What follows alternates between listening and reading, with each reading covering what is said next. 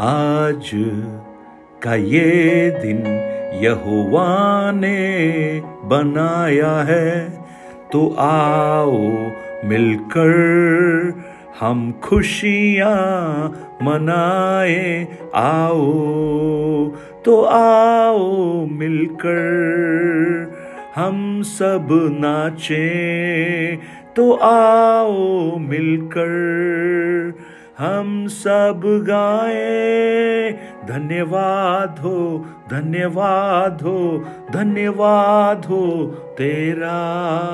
धन्यवाद हो धन्यवाद हो, मैं हूँ तेरा। आज के दिन।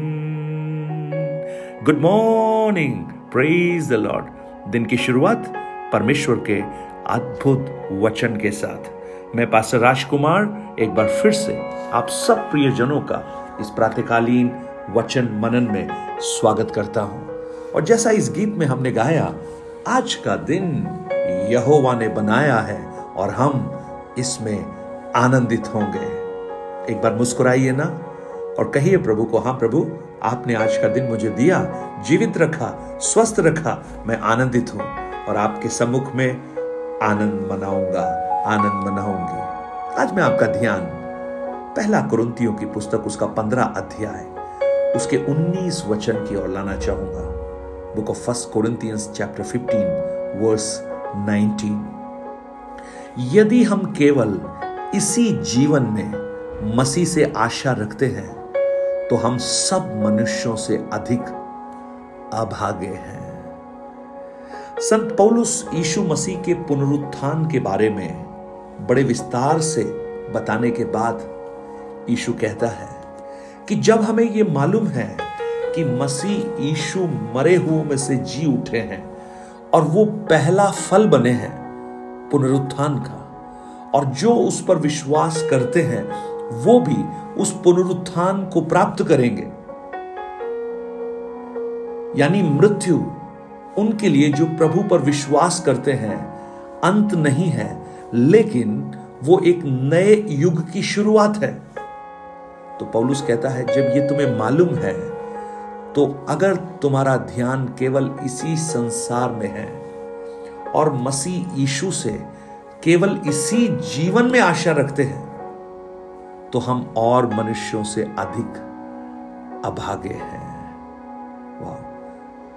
देखिए, ये ये ये हमें समझना बहुत ज़रूरी है। आज जिसको हम आत्मिकता कहते हैं, जिसको हम स्पिरिचुअलिज्म हम जिसे मानते हैं। अधिकतर लोगों का उद्देश्य उसके पीछे यही होता है कि इस संसार में वो ठीक ढंग से रहें शांति प्रिय ढंग से रहें, उनके सारे काम अच्छे से होते रहें, और आर्थिक बातों की तंगी ना हो, बीमार ना हो सुख, चैन, शांति के साथ चलते रहें और ये जीवन समाप्त कर दें। ऐसा सोचना गलत नहीं है। उसके लिए प्रार्थना करना भी गलत नहीं है। लेकिन पौरुष का कहने का अर्थ क्या है कि यदि हम केवल इसी जीवन में मसीह से आशा रखते हैं तो हम अभागे हैं। एक विश्वासी को जो प्रभु यीशु पर भरोसा करता है उसे यह जानना चाहिए कि जब उसने प्रभु पर विश्वास किया तो परमेश्वर ने उसे अपनी संतान होने का हक दे दिया। यानी वो स्वर्ग में पैदा हो गया। परमेश्वर की संतान बन गया। और वो परमेश्वर के साथ हमेशा हमेशा रहने के लिए स्वर्ग की संतान बना है।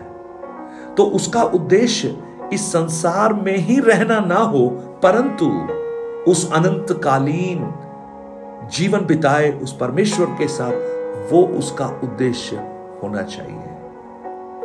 अगर आप शत्रक मेशक, अबदनगो को दानियल की पुस्तक तीसरे अध्याय में जब आप देखोगे, जब उन्हें कहा कि तुम्हें उठाकर हम आग की भट्टी में डाल देंगे तो जानते हैं उन्होंने क्या कहा? उन्होंने कहा, हे राजा, इस बारे में हम तुझसे क्या बात करें? क्योंकि हमारा परमेश्वर हमें इस आग से बचाने की सामर्थ्य रखता है। हम जानते हैं उसे। लेकिन अगर वो ना भी बचाए तो भी हम उसे ही परमेश्वर मानेंगे। देखिए, ये बड़ा खूबसूरत है ये जानना। ये लोग क्या कह रहे हैं? कि हमारे लिए ये संसार, ये नहीं कहा कि महत्वपूर्ण नहीं होगा, लेकिन प्रभु हमारे लिए महत्वपूर्ण है। और प्रियो, जब एक व्यक्ति उस परमेश्वर को, उस प्रभु को अपनी प्राथमिकता देता है तो जैसा मती छह अध्याय तैतीस और चौतीस में लिखा है, पहले तुम उसके धर्म और राज्य की खोज करो तो ये सब वस्तुएँ तुम्हें मिल जाएँगी। यानी मसीह यीशु पर हम जब विश्वास रखते हैं और जब हम उसे प्राथमिकता देते हैं तो इस संसार का ख्याल भी मसीह हमारे लिए करता है। लेकिन हम सिर्फ़ इसी संसार की बातों का ख्याल ना करें, परंतु उस अनंतता का हम ख्याल करें। प्रभु यीशु जब इस संसार में थे, वो मानव जाति को पापों से उद्धार देकर अनंतकालीन जीवन देने के लिए आए। और यूहन्ना चौदह छह में जैसा लिखा है, मार्ग, सत्य और जीवन वही है। कोई उसके बिना पिता के पास नहीं जा सकता। सो उन्होंने उस अनंत जीवन का रास्ता हमें बताया, सिर्फ़ नहीं, वो खुद रास्ता बना। लेकिन आप देखिएगा, उनका जो महान उद्देश्य था अनंत जीवन। लेकिन इस संसार की परिस्थितियों से जब लोग गुजर रहे थे, उनकी तत्कालिक आवश्यकताओं को भी यीशु ने पूरा किया। मरकुस छह अध्याय में, मरकुस आठ अध्याय में, जो पाँच हज़ार और चार हज़ार की भीड़ थी, उनको यीशु ने खाना खिलाया।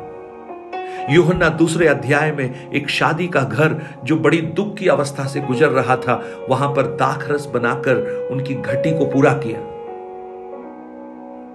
एक विधवा, उस विधवा जब अपने बेटे की मृत्यु के बाद बहुत दुखी थी, जब उसे कब्रिस्तान की ओर ले जा रहे थे, उस नहीन के द्वार पर यीशु उससे मिले, उसके आंसुओं को देखा, उस बेटे को उसने वापस जीवित किया, उसके दुख को देखा। लाजर को चार दिन के बाद ठीक किया। एक जन्म का अंधा व्यक्ति जो अंधकार में पड़ा था, यीशु ने उसे ठीक किया। एक लंगड़ा भिकारी बर्तमाई जो अंधा था, यीशु ने उसकी आँखों को ठीक किया। मरकुस दो में एक लंगड़ा व्यक्ति, लंगड़ा वो लकवे का मारा हुआ, यीशु ने उसे भी चंगाई दी। यानी इस संसार की आवश्यकताओं के लिए भी यीशु ने कार्य किया। और यीशु ने यह भी कहा कि आकाश के पक्षियों को देखो जो न बोते हैं, न काटते हैं, न खत्तों में बटोरते हैं तो भी तुम्हारा स्वर्गीय पिता उनको खिलाता है। यानी वो तुम्हें भी खिलाने में सक्षम है। इस संसार की आवश्यकताओं को भी वो पूर्ति करता है। लेकिन उसका प्राथमिक उद्देश्य संसार की आवश्यकताओं को पूर्ति करना नहीं था। प्राथमिक उद्देश्य हमें पाप के उस बंधन से आज़ाद कराकर स्वर्ग ले जाने का था। इसलिए यीशु ने कहा, यदि तेरी एक आँख तुझे ठोकर खिलाए तो आँख को निकाल दे।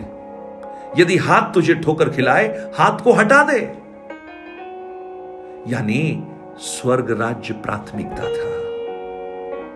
आज पौलुस क्या कहता है?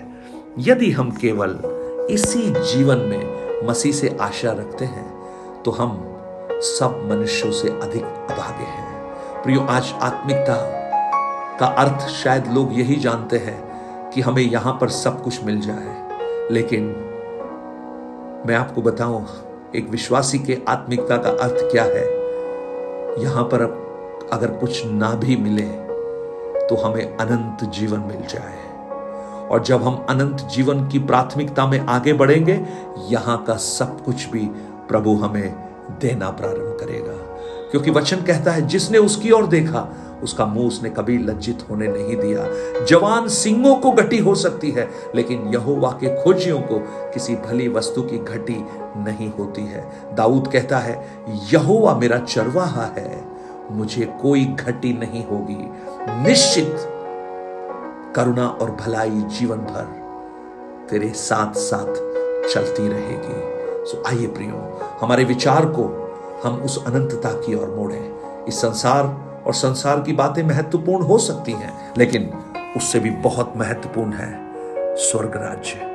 उसके लिए हम प्रयत्न करें और पौलुस की शिक्षा पर ध्यान दें। स्वर्गीय पिता, हम प्रार्थना करते हैं। आज जो वचन हमने पढ़ा। हमारा उद्देश्य केवल यहीं पर सब कुछ बनना ना हो। यहाँ का पद, मान, प्रतिष्ठा, धन, दौलत, इज़्ज़त सिर्फ़ नहीं, लेकिन हमारा प्राथमिक उद्देश्य स्वर्ग राज्य बन जाए। स्वर्ग राज्य बन जाए, जिसके लिए आप स्वर्ग की महिमा को छोड़कर मानव रूप लेकर इस संसार में आए हैं। वो हमारी प्राथमिकता बन जाए प्रभु जी। हमें अनुग्रह दे कि हम जैसा कोलोसियों तीन के एक में लिखा है, अब जब तुम मसीह के साथ जुलाए गए हो, स्वर्गीय वस्तुओं की खोज करो। धन्यवाद प्रभु, आज इन वचनों को सुनने वाले हरेक के मन में आपका अनुग्रह और आशीष को प्रकट कर। यशु के नाम से मांगते हैं। Amen amen. God bless you. Have a blessed Sunday. आज इतवार का दिन है। आप आराधना के लिए तैयार हो रहे हैं। उस एटर्निटी के पर्सपेक्टिव में। उस अनंतकालीन जीवन की उस आशा में हम आगे बढ़े। आज की आराधना आपको प्रभु आशीषित करे। आज के आपके हर काम प्रभु आपको अनुग्रह दे। यशु के नाम से, amen. God bless you nine eight two nine zero three seven eight three seven पर आप अपने प्रार्थना निवेदन, गवाहियों को हमसे शेयर कीजिए। Have a blessed day